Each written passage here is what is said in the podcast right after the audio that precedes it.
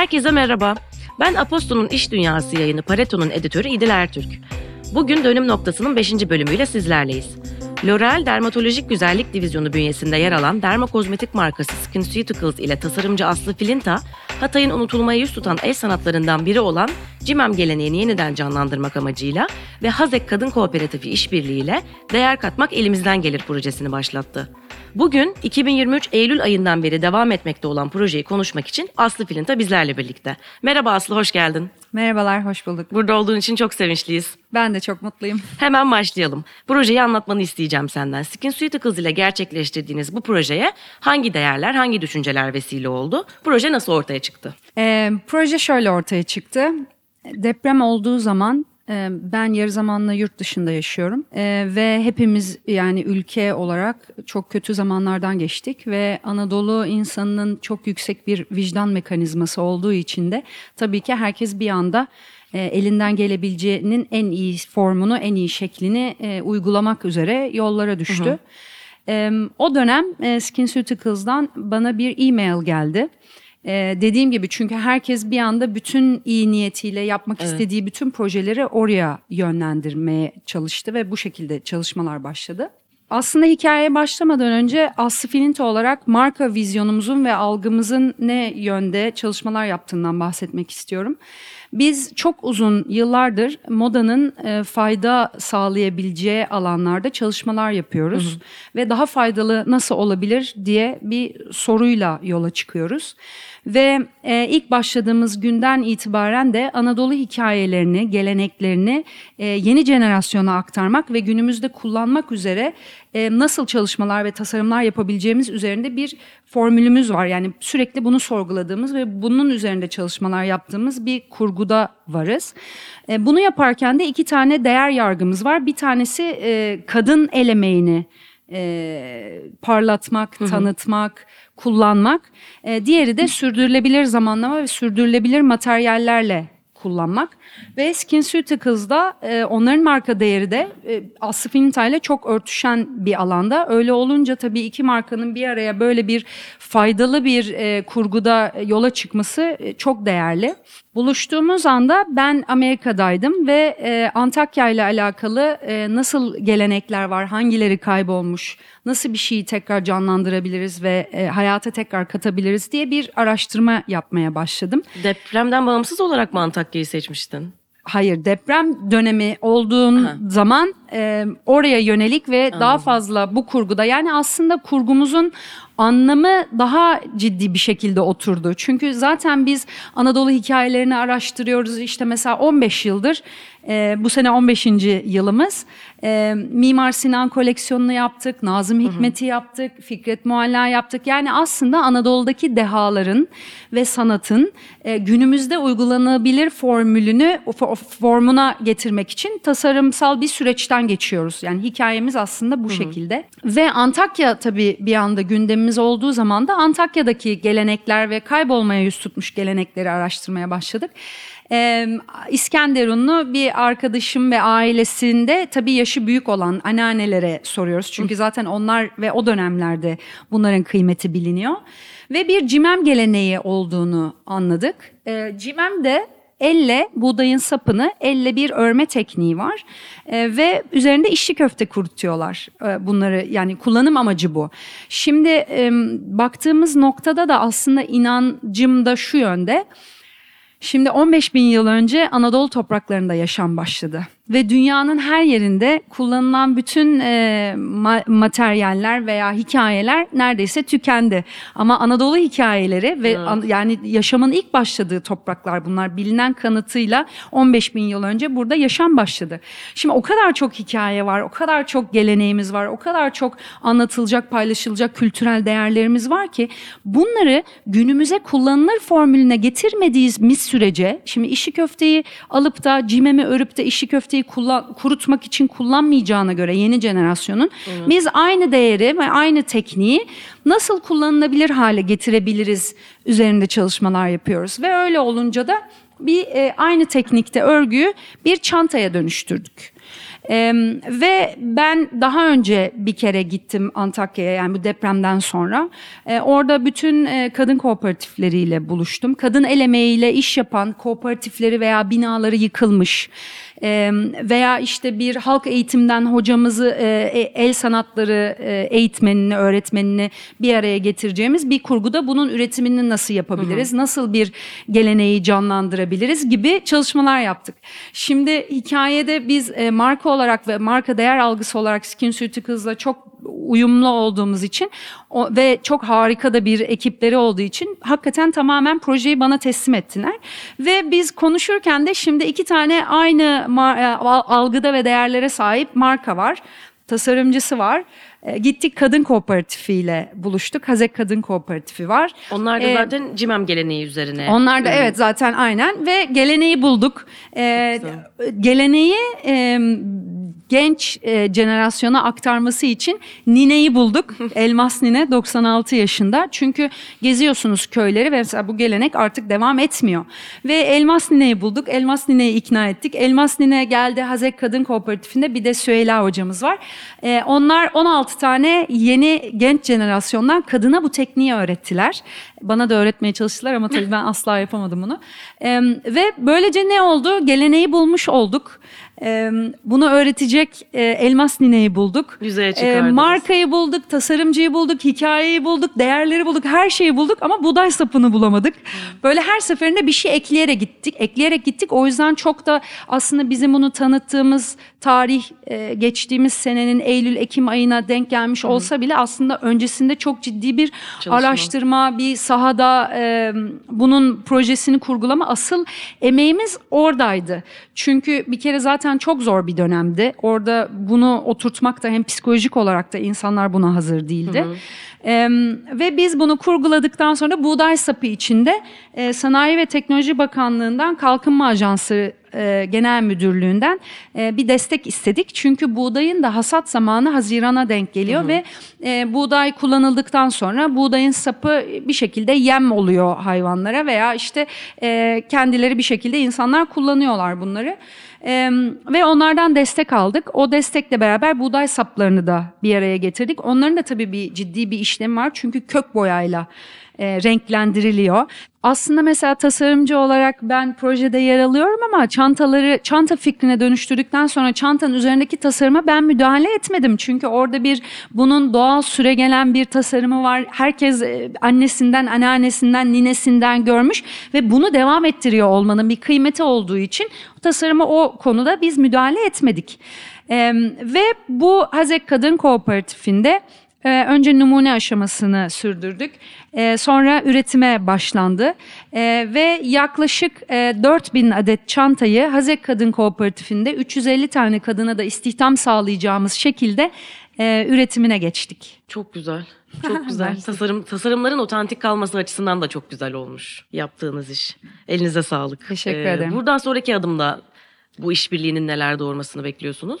Ee, şimdi bir kere işbirliğimiz devam ediyor. Ee, biz ilk dönem başladığımızda bir 4000 adet çantayı yaptık ve 350 kadına istihdam sağladık. 4000 adet çantanın yapımı için de ortalama 7 ton buğday, 40 dönüm tarla hasadına denk gelen bir buğdayı e, ileri dönüştürmüş hı hı. olduk. Böylece hem hikayemizin içinde sürdürülebilirlik oldu çünkü e, toprağın bir kere mutluluk da geri kabul edeceği bir malzeme bu. Evet. E, e, kadın istihdamı sağlandı. Burada zaten kadın el emeğinin e, kıymeti ve hikayelerimize sahip çıkmak, geleneklerimizi yeni jenerasyona aktarmak gibi bir misyonumuz olduğu için buna da hizmet etmiş oldu. Ve e, şimdi bu projemiz ikinci döneminde devam ediyor. Yine yeniden e, bir e, siparişe ve üretime başlıyoruz. E, çok net bu sayıları şu anda veremiyorum ama aslında tam olarak bir yandan da bu projenin en önemli benim altını çizmek istediğim konu da şu. Şimdi biz Anadolu'da doğmuş, büyümüş ve vicdan mekanizması çok yüksek insanlarız. Şimdi yarı dönemli Amerika'da da yaşadığım için bunun farkını çok daha ciddi bir şekilde de görüyorum açıkçası ve bu bizim zaten en büyük varlığımız ve en büyük değerimiz. Ve fakat bununla beraber e, artık yapacağımız projelerin kurgusunun içine bu adımları, bu yüksek vicdan mekanizmamızı daha akıllıca kurgulayacağımız sistemlerde çalışma yaptığımız zaman bu sürdürülebilir bir e, kalkınmaya Evet. sebep oluyor. Çünkü ne oluyor? Bir anda çok büyük bir e, kaosun içinde bulunuyoruz. Bir anda bütün e, yardımları yapıyoruz ama yardım sürdürülebilir bir şey değil. Şimdi evet yardım yapmak çok güzel ve hepimiz bu ilk başımıza geldiğimiz zaman yardımları yağdırabiliyoruz. Ama sonra ne oluyor? Sürdürülebilir olmadığı için şu anda Antakya'nın hala yardıma ihtiyacı var. Yani hala bunun devam ediyor olması lazım. Ama e, bunun planlamasını da biz işlerimizi yaparken birine hediye alırken veya e, kendi iş kurgumuzda, iş planımızda itibaren. üretim bunun matematiğinde birbirimizi dahil etmek en önemli kurgu. Çünkü o zaman bir değeri gerçekten sürdürülebilir kıldığımız zaman bu değer bir şeye dönüşüyor. Şimdi mesela bu e, markaları veya alışveriş e, için hali hazırda e, kendimize yaptığımız e, yani mesela şöyle örnek vereyim. E, yılbaşı zamanı hediye alacağız.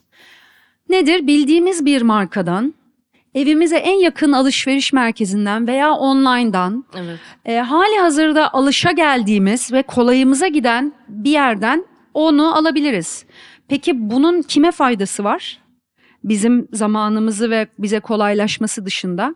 Şimdi e, hızlı tüketim markalarını da özellikle düşündüğümüz zaman e, şimdi mesela sadece bir markanın veya o markanın sahibinin cebine gittiği bir kişiyle paylaşılan e, bir kar var burada. Ve çok kalıcılığı da olmayan bir ürün var ortada Şimdi o ürünü bizim anlık çözüm bu. O anda o hediyeyi yaptık ama o hediyeyi alırken veya bir yerden alışveriş yaparken düşünüyor muyuz biz? Kim üretiyor bunu? Üretirken fayda sağlanıyor mu? Bir hikayeyi başka bir yere taşırken bunun altında yine bir bize ait bir hikayede bir dokunuş var mı? Yani bir adımı atmadan önce düşünmek bizim sorumluluğumuz. Yani insanlar bunu böyle şey gibi anlatıyor. İşte tamam sürdürülebilirlik çok popüler oldu. Markalar bunu yapsın. Markalar bunu yapmakla sorumlu değil. Markaların zaten varoluş hikayeleri zaten belli. Bir kere hızlı tüketim markasıysa zaten onun varoluş niyeti bir şey hızlı tüketmek. Ama hızlı tüketmek artık bize hizmet etmiyor. Yani biz şu anda sadece bu konuşmayı yaparken sadece bir kişiyi bile buna ikna etsek yarın alışveriş yapacağı yerden oradan vazgeçip bir kadın kooperatifinden bir şey almış olsa veya böyle değer yaratan markalarla e, işbirliği yapsa bunlara yönelse birine daha dokunmuş oluyoruz. Yani düşünebiliyor musunuz? Mesela şimdi Antakya'da evet depremzedelerle biz bu çalışmayı yaptık ama aslında e, tamamen oturtmaya çalıştığımız iş planımızda kadın kooperatifle üretim yapıp sürdürülebilir malzemeleri kullanıp kendi hikayelerimize sahip çıktığımız zaman bunun bütün girdisi de yine ülkeye giriyor. Evet. Yani o kadın o bir çantadan para kazandığı zaman bunun üretiminden para kazandığı zaman onu çocuğunun eğitimine harcıyor, gidiyor pazarda harcıyor. O ne oluyor? Gene kendi ülke içinde dönen bir ekonomiye dönüyor aslında. Şu konuda ne düşünüyorsun? Ee, bu benim tamamen kişisel gözlemimdir. Yeni jenerasyonun biraz daha katma değerli ve manevi de değerli alışveriş yaptığını düşünüyorum ben. Ama bu biraz da benim tabii kendi çevremde gördüklerimden kaynaklanıyor olabilir. Tamamen yani doğru düşünüyorsun. Tamamen doğru düşünüyorsun. Zaten bu değeri yaratmayan markaların bir geleceği olmayacağının gerçekliğidir bu. Yani değer yaratmanın e, bir kere mesela şöyle düşün. e, ke- kendi ülkemizi düşünelim. Ülkenin nüfusunun yarısının kadın olduğunu düşün. Hı hı.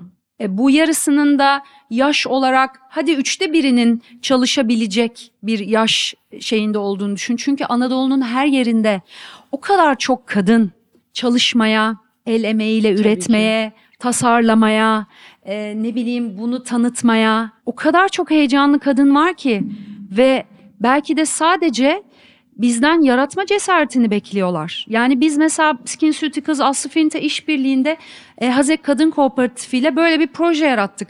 Geri aldığımız yani bildirimin, geri dönüşün yemin ediyorum şu anda açsam okusam o mesajları hep beraber ağlarız. Çünkü sadece bu projeden bir cesaret görüp onlarca mesaj atan kadın kooperatifi var. Spesifik olarak onu da soracaktım bu, arada. Projede nasıl geri dönüşüm, geri, nasıl geri bildirimler aldınız? İnanılmaz, inanılmaz. Yani o kadar zaten bence o, o tatmin e, hem marka adına da benim kendi şahsım adına da e, bizi heyecanlandıran kısmı burası. Gerçekten birilerine dokunmuş olmak. Yani bunu mış gibi yapmamak, bunu sadece bir pazarlama tekniği olarak kullanmamak. E, düşünebiliyor musunuz ne kadar bunun mesela Antakya'ya gittik hikayenin belgeselini çekmek için etrafımız oradaki kadınlarla sarıldı. O kadar güzel yorumlar aldık ki inanılmaz duygu yüklü, e, insanları harekete geçirici. Yani bunun e, gerçek bir kolektif faydaya döndüğü e, ve mesela e, bizim mesela benim kendi yani markamın e, çalışmasının yani sürecinde de e, anladığım bir şey bu. Şimdi ben ilk 2009 yılında e, aslında ihracatla başladım ve ilk ihracat yaptığım ülke Japonya'ydı. E, sonra Orta Doğu ve Çin pazarına yani ilk 10 senem tamamen ihracat ağırlıklı ve zaten böyle bir şeyi de bir yerde okumuştum. Tasarım ve yaratıcılıkla alakalı bir iş yapıyorsan ilk 10 sene bununla alakalı yanman lazım. 11. sene yeni bir şey yapabilirsin e, gibi. E, ve o zaman mesela Çin'in Madonna'sı denen bir e, kadın vardı. Jolin Tsai diye. Kadını Aslı Fint'e giydiriyoruz. Üzerindeki koleksiyon Mimar Sinan'la alakalı. Ee, mesela orada bir sürü e, basında yer aldık. Ama hiçbir zaman bir derginin kapağına ben çıkmadım. Ta ki e, pandemi oldu ve pandemi olduğu dönem e, biz tabii bu moda endüstrisinin bizi çok ciddi çalıştırmasına da alışığız bir yandan. E, çünkü koleksiyonu yapıyorsun, siparişi alıyorsun, yeni koleksiyona geçmen lazım filan. Ve o pandemi döneminde de e, şeyde çok sevdiğim bir arkadaşım tanem e, Çapa ve Cerrahpaşa'da e, pike ve battaniye eksik gibi bir haber e, kaçırdı ve bizim o dönem siparişlerimiz iptal oldu. Tam New York Moda Haftası'ndan dönmüştük ve siparişlerimiz iptal oldu. Düşünsene bir anda atölyedeyiz, ustalar, kumaşlar birbirimize bakıyoruz ne yapacağız siparişler iptal olmuş. Ben de dedim ki taneme yani biz dikebiliriz e, ama hani çok kaliteli keten kumaşlarımız var problem olur mu? Beni iletişime geçirdi ve o iletişim sonucunda biz bir anda e, Cerrahpaşa ve e, Çapa için e, pikeler e, sağlık çalışanı üniformaları dikmeye başladık. Ve dikerken de kendi ekibimiz yani böyle 30'ar, 50'şer, 100'er adet falan dikiyoruz. Böyle dikerken de bir tane böyle yakalarına ben bir nazar boncuğu iliştirdim. Çünkü biz bunu markamızın pazarlaması için yapmıyoruz. Tabii. E, bunu o anda bir çünkü bunu yapan da vardı o dönem. Evet yeni koleksiyon çıkardık bunun geliriyle sağlık çalışanlarına hayır efendim biz bunu yani birebir bizzat orada gerçekten bizim için ön safta o bir de ilk korktuğumuz en, en başında olan bir korkuyla yaptığımız bir şeydi. Ve bunu e, sonra e, paylaşmıyoruz da söylemiyoruz da sonra bunu tanem dedi ki ben bunu yazacağım paylaşacağım ve bu paylaşılınca hikaye büyüdü. Ee, ve e, işte röportajlar ve şey talepleri geldi. Bu arada işte Moda Tasarımcılar Derneği'nden katıldılar. İTKİP'ten, İHKİP'ten kumaş desteği gelmeye güzel. başladı. Ondan sonra sonra Ayşe Arman aradı beni dedi ki ben bunu yazmam lazım. İnanılmaz bir şey yapıyorsun ve yazdı röportajda da dedi ki Aslı'nın nazar boncuğuna ve kumaşa ihtiyacı var. Ve öyle olunca bir anda böyle atölyeye isimsiz nazar boncukları gelmeye başladı. Böyle film e, karesi gibiydi. İnanılmaz duygu yüklüydü. Ve e, o anda bir baktım ben dergilerin kapağındayım. Yani kapakta tek başımayım. Ve o zaman anladım ki bir hikayeyi gerçekten kolektif olarak fayda sağlama niyetini aslında iş planının bir noktasına koyduğun zaman zaten sistem seni destekliyor. Evet tabii. Yani senin ekstra bir ayrı bunu tanıtım e, bütçesine ayırmana gerek yok mesela böyle bir şey yapmana gerek yok ve biz bir şekilde evinde e, makinası olan ev hanımları, e, abiye diken e, küçük atölyesi olan e, firmalar e, ve bir anda çok büyük bir firmada bize da- dahil oldu. Ferhat Ferengil e, telefon açtı ve biz yaklaşık 20 bin adet sağlık çalışanı üniformasını Türkiye'de pandemide acil hizmet veren bütün hastanelere e, teslim ettik. Ve bir noktada şöyle bir noktada durduk. Bunların pembesi var mı acaba falan demeye başladılar telefonda. Veya çaydanlık sormaya başladılar. Dedik herhalde tamam ihtiyaç bitti ve biz Yani. burada duralım. Ve orada da mesela biz bu e, adetler 20 bin olmadan önce ben belki 30 tane 50 tane dikiyordum. Ama o böyle hani ya sen ne kadarını yapabilirsin ki diyen hiç kimseyi dinlemeyerek ufacık da olsa bunu yaptığımız zaman ya bu yaratma cesareti budur zaten. Evet. Sen evet ilk attığın adımda belki 20 bin adeti atacağım diye yola çıkmana gerek yok. Ya sen yap. Sen yap gerisi gelir. Sen 20 tane yap o 200 tane olur. Veya sen bunu anlat, bunu paylaş, kendin bunu yapmaya cesaret göster. O cesaret zaten bulaşıcıdır. Ve şu anda bizim SkinCeuticals Asfinta işbirliğinde bu hikayeyle başlamamızın değeri zaten bunun bulaşıcı olması. Evet. Kadınlara cesaret vermesi, belki başka markalara ilham olması. Yani bunu bir tek biz yapıyoruz gibi bir iddiayla da ortaya çıkmıyorum ama yaptığımız şey o kadar içimize sinerek yapıyor ki bunu anlatırken bu duyguyu aktarıyoruz. Ben senin suratında şu anda o duyguyu görüyorum yani mesela. Bu çok değerli. Bütün sorularıma cevap verecek ben şekilde. sana demiştim zaten. evet evet öyle oldu gerçekten. İster istemez her şeyi konuşuyoruz simultane şekilde. Ee, farklı bir yerden sorayım şimdi. Çünkü biraz girdik oraya. Günümüzde iş yapış biçimlerini sürdürülebilirlik ve döngüsellik açısından geliştirmeye çalışan birçok model ortaya çıkıyor. Bu proje ve benzeri projeler yeni ve yaratıcı ekonomik modellere geçişe nasıl destek oluyor? Biraz da ekonomik taraftan konuşalım. Ee, şimdi aslında e, beni de insanlar yaptığım işlerden ve e, yaptığım işlerin yansıması olarak bir tasarımcı olarak tanıyorlar. Aslında benim moda tasarım eğitimim yok. Ben e, Bilkent Ekonomi mezunuyum. Üniversiteyi de böyle 40 soru matematikte 38 netle kazandım. Başka hiçbir şeyi ellemedim. E, ama e, okuduğum okuldan ve bölümden de gerçekten çok e, mutlu olarak hala e, bu çalışmaları yapıyorum. Ve yaptığımız çalışmalarda da en büyük e, buna fayda sağlayan bakış açısı şu oluyor. E, doğru cevabı vermek değil ama doğru soruyu sormak. Çünkü bir insan e, hiçbir şey bilemez. Yani bildiğimiz kadarı bilmediğimizin ne kadar azı. Şimdi öyle olunca e, doğru cevabı bulmak e, zaten aslında e, birçok belirlenen e, günümüzün standartlarında doğru cevaplar var. Ama bizi asıl ileriye götürecek olan şey doğru cevabı vermek değil, doğru soruyu sormak. Em, her kattığımız değerden sonra daha iyisi nasıl olabilir gibi bir bakış açısıyla kendi sahip olduğumuz işletmeler, markalar veya işler şimdi her şey her saniye dönüşüyor. Buna biz de dahiliz. Ee, yaşam değişiyor, sistemler değişiyor, ekonomi değişiyor, arkadaşlıklar değişiyor ve e, her dönüşümde biz buna nasıl adapte oluruz ve bu dönemlerde bunun daha iyisini nasıl yapabiliriz diye sordukça e, yaptığımız işlere ekleyerek gidiyoruz. Ve ülkemizin bulunduğu durum, e, ekonomisi, e, iş yapış şekilleri, e, eğitim e, ve buna benzer bütün algılarda biz hep beraber el ele verip bunu daha iyiye götürmekle sorumluyuz. Evet. Ee, şimdi e, bir kere topraklarımız çok değerli. Bu topraklarda doğan hikayelerimiz çok değerli. Şu anda bizi dinleyen her bir insan kendi topraklarımızdan doğan hikayelerden esinlenerek bir şey yapsa yine de bitmez. Tabii. Bu kadar değerli ve dünyada bakılan e, pazarlamanın yanında değeri henüz e, keşfedilmemiş de zaten bir biz kaldık. E, bunların hepsini bir e, matematiğe koyduğumuz zaman da e, yeni ve yaratıcı ekonomik modelleri kurgulamak bize ait. Bizimle alakalı bir şey. Yani mesela şimdi el emeğiyle üretilecek benim evet Aslı Filinta diye ihracat da yapan e, bir e, moda markası var. Evet bu hızlı tüketime hizmet eden bir marka değil.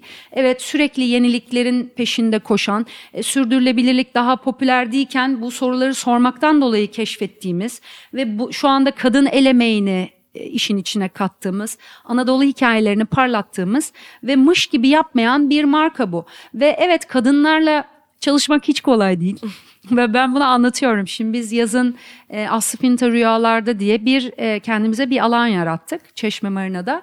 Ve içeri girdiğiniz zaman e, mesela bir e, barı var, bir kafesi var, bir performans alanı var ve bir perakende yeri var. Ve e, içeri girdiğiniz zaman da mesela öyle americano espresso falan yok. Dibek kahvesi, menengiç kahvesi, Türk kahvesi. Hemşin Kadın Kooperatifi ile beraber e, kilometrelerce yükseklikten toplanan beyaz çaylarımız var. Hazek Kadın Kooperatifi ile Skin Ceuticals projesinde ürettirdiğimiz buğday sapından yaptığımız cimem geleneğini anlattığımız çantalarımız var. Erzurum olgunlaşma ile ürettirdiğimiz ehram, e, Erzurum ehramları var. E, Antep Yemenileri var ve bunların hepsi de aslında günümüzde kullanılacak modern, postmodern dünyaya uygulanmış postmodern dünyaya uygulanmış bir kullanım şeklini de verdiğimiz bir kurguda çalışıyoruz. İçeri girdiğinizde bütün hikayeler yine bizim topraklarımıza ait. Bütün üretim e, şekilleri kadınların elinden çıkıyor. Ve tabii bunları çalışırken de ben içeride dükkanı gezdirirken arkadaşlarım eğer erkekse diyorum ki yani ben kadın kooperatifleriyle çalışmaya başladıktan sonra erkekleri daha iyi anladım diyorum. Onlar da bana rakıya gidelim falan diyorlar. Ya yani böyle bir e, diyalogda ama bu hiçbir zaman tek taraflı değil. Evet kadın kooperatifleriyle çalışırken birçok zorlandığım şey var. Onların belki bizden aldığı ve öğrendiği birçok iş yapma modeli var ama bizim onlardan aldığımız çok önemli değerler var. Yani öncelikler var e, buradaki duygu paylaşımı var. Yani hiçbir zaman tek taraflı hizmet etmiyor zaten. Her zaman karşılıklı e, bu alışveriş bir şekilde. Ve bu sürekli bizi geliştirmeye ve bizim e, çalışma şeklimizi iyileştirmeye devam ediyor. O yüzden soruna dönecek olursam yaratıcı e, ekonomik modelleri kendi niyetimizle bağdaştırarak kendi firmamıza adapte edebiliriz ve bu kolay olmayabilir. Ama zaten bu cesaret zaten bunu kolaylaştıran bir şeye dönüyor. Yani o yüzden insanlar böyle hani çok otomatik verilen cevapları bir dakika ya ben niye buna böyle cevap verdim? Ben bunu deneyebilirim. Evet e, kemerlerimi e, Sarıyer e, Kadın Kooperatifle üretmeyi deneyebilirim. Bu bir deneme şansıdır, bu bir yaratma cesaretidir ve bu bulaşıcıdır ve bunun sonunda aldığımız o e, manevi e, tatmin de başka bence hiçbir yerde yoktur. Evet, hızlı tüketim markaları bunu yapmayacak çünkü bir yerden başlamak gerekiyor. Bunu onlar yapmayacak ve hızlı tüketim markalarını da e, şekle ve hizaya sokacak tek şey müşteriler. Yani evet. biziz aslında her birimiz çok değerliyiz. Her birimiz o gün içinde yaptığımız alışverişin şeklini değiştirirsek. Yani biz bunu e, dinleyen her bir birey, sen, ben, çalıştığımız e, işbirlikçilerimiz, veya ailemiz birbirimizle anlattıkça, birbirimizle paylaştıkça her birimizin davranışının dünyayı aslında değiştirirken ne kadar değerli olduğunu fark edebiliriz. Doğru. Son soruma geçiyorum öyleyse. Tamam. Kadının iş dünyasındaki yerini artırmak için yapılabilecekler hakkında bundan sonrası için düşüncelerin neler? Gelecekte gerçekleştirmeyi planladığın veya hayal ettiğin başka dönüştürücü projeler var mı? Şöyle bir şey hayal ediyorum. Çok güzel bir soru. Çok teşekkür ederim. Ee, şöyle bir şey hayal ediyorum ve bununla alakalı çalışmalarımız da devam ediyor. Özellikle de Sanayi ve Teknoloji Bakanlığı Kalkınma Ajansları ile beraber, Birleşmiş Milletler'le beraber birlikte ortak projeler hı hı. üzerine çalışıyoruz ve buradaki hedefimiz de kadın kooperatiflerini yaratıcı insanlarla bir araya getirebileceğimiz bir platform üzerinde çalışıyoruz. Yine Anadolu kültüründen ilham alarak mı? Yani orada Aslı Filinta markasının veya benim şahsımın olduğu noktada mutlaka zaten öyle oluyor. Çünkü o Anadolu hikayeleri zaten benim keşfim keşfetmeyi, yani bu kadar kadim mesajlar bırakılmış bize atalarımız tarafından. Yani bunların manevi boyutları da var aslında. Ve bunları keşfetmek e, insanın huzurunu arttırıyor. İnsanın varoluşunun değerini arttırıyor. Yani kendimize ait bize atalarımızdan bırakılan mesajları keşfetmek ve bunları o semboller üzerinden okumak çok çok değerli. O yüzden o bizim zaten olmazsa olmaz bir değerimiz. Ama e, dediğim gibi birbirimize sahip çıkarak, birbirimize dokunarak, kadınları daha çok ekonomimizin içine dahil ederek, markalarımızın, tasarımlarımızın içine dahil ederek el ele tutarak hep beraber ülkemiz için birlikte çalıştığımız bir e, anı hedefliyoruz diyeyim. Ellerinize sağlık, emeğinize Teşekkür sağlık ederim, gerçekten. Ee, buraya geldiğiniz için Sizin çok destekleriniz için de çok çok teşekkür ederiz. Biz Çünkü de- bu hikayeleri hep birlikte yaymamız e, Öyle. hepimiz için çok değerli. Öyle, Biz de izlemeye devam edeceğiz ve Yaşasın. anlatmaya. Çok sağ olun. Çok teşekkürler. Ee, Beşinci bölümümüzün sonuna geldik. Bir sonraki dönüm noktası bölümüyle görüşmek üzere.